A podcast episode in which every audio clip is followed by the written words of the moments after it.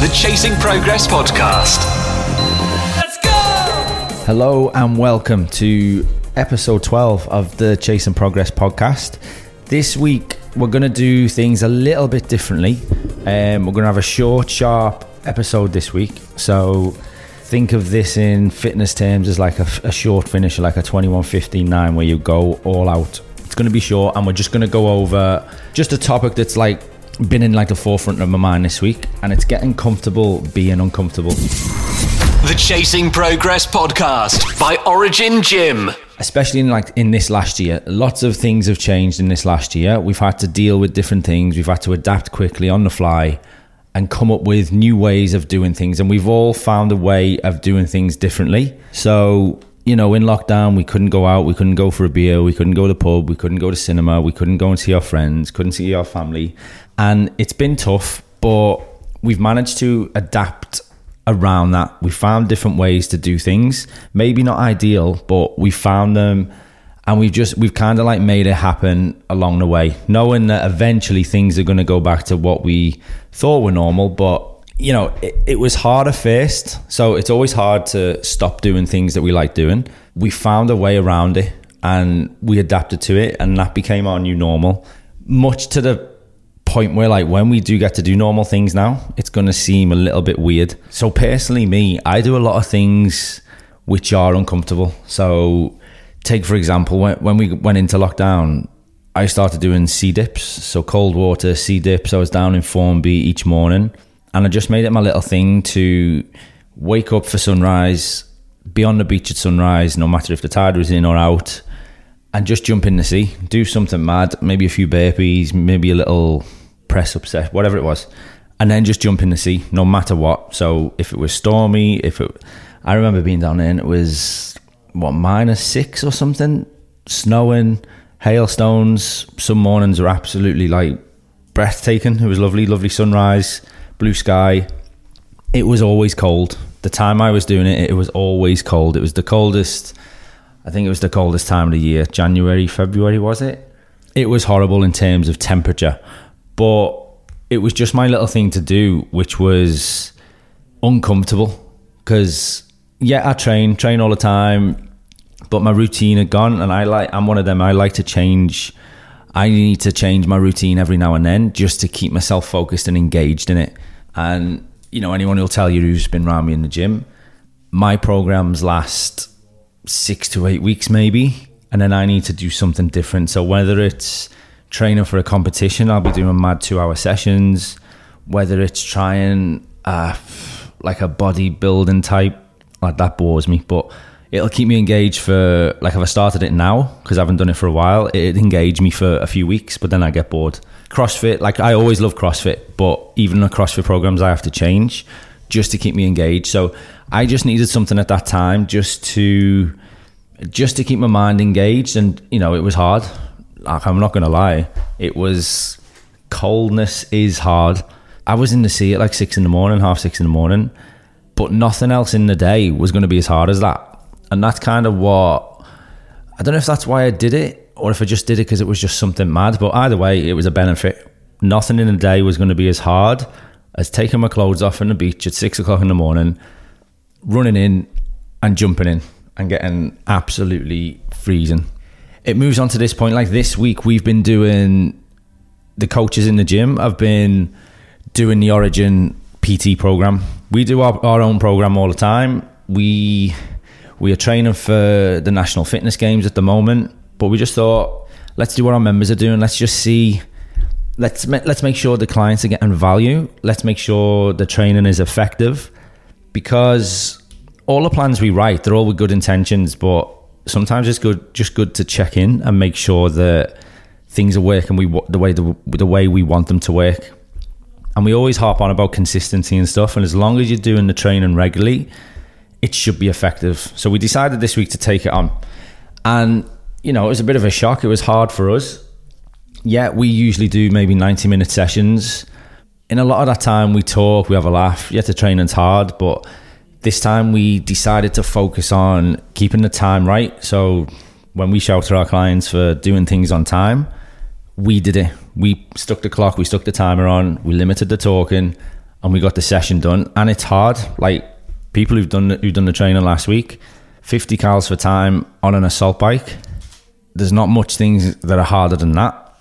Conditioning day that was a tough one. So it was five minutes, five minutes, five minutes, five minutes, then three, three, three, three, one, one, one, one. All the hard efforts. Like that was tough. Bike golf was tough, as well as all the weight training. It's really hard. And something like talking to some of the clients, it was we we can't help but fall into the trap of comparing ourselves to other people. But whether it be in training or our careers, life, whatever it is, we always compare ourselves to others, no matter what. And in a way it's normal but also in a way it's just exhausting. It takes our it takes our focus it takes our energy and it just it drives us in a, in a direction we shouldn't be going.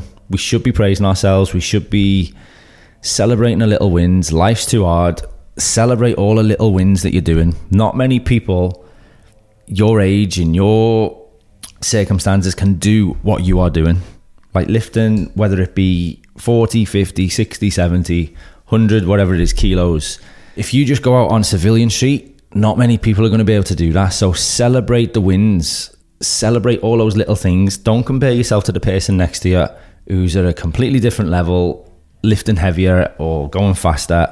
You are at your level, you're improving every day. All you've got to focus on is making those little things 1% better each day, or even 0.001% better each day. All those little things add up and you know it's it's it's difficult because it's hard to see improvements at 0.001 it's kind of like when you're on a fat loss journey and you see yourself every day in the mirror or someone you haven't seen sees you for the first time in about five weeks what you see every day you don't see those little changes but if you step back and take it take a you know gaze away for a little while you would then see the big jumps. It's just because you see yourself every day, you see the weights every day, the things you're doing every day. You don't see those little things, but those little things over time add up. And that's what it's all about consistency over time. That's what we promote so much. And that's it's just so important. So celebrate those little wins.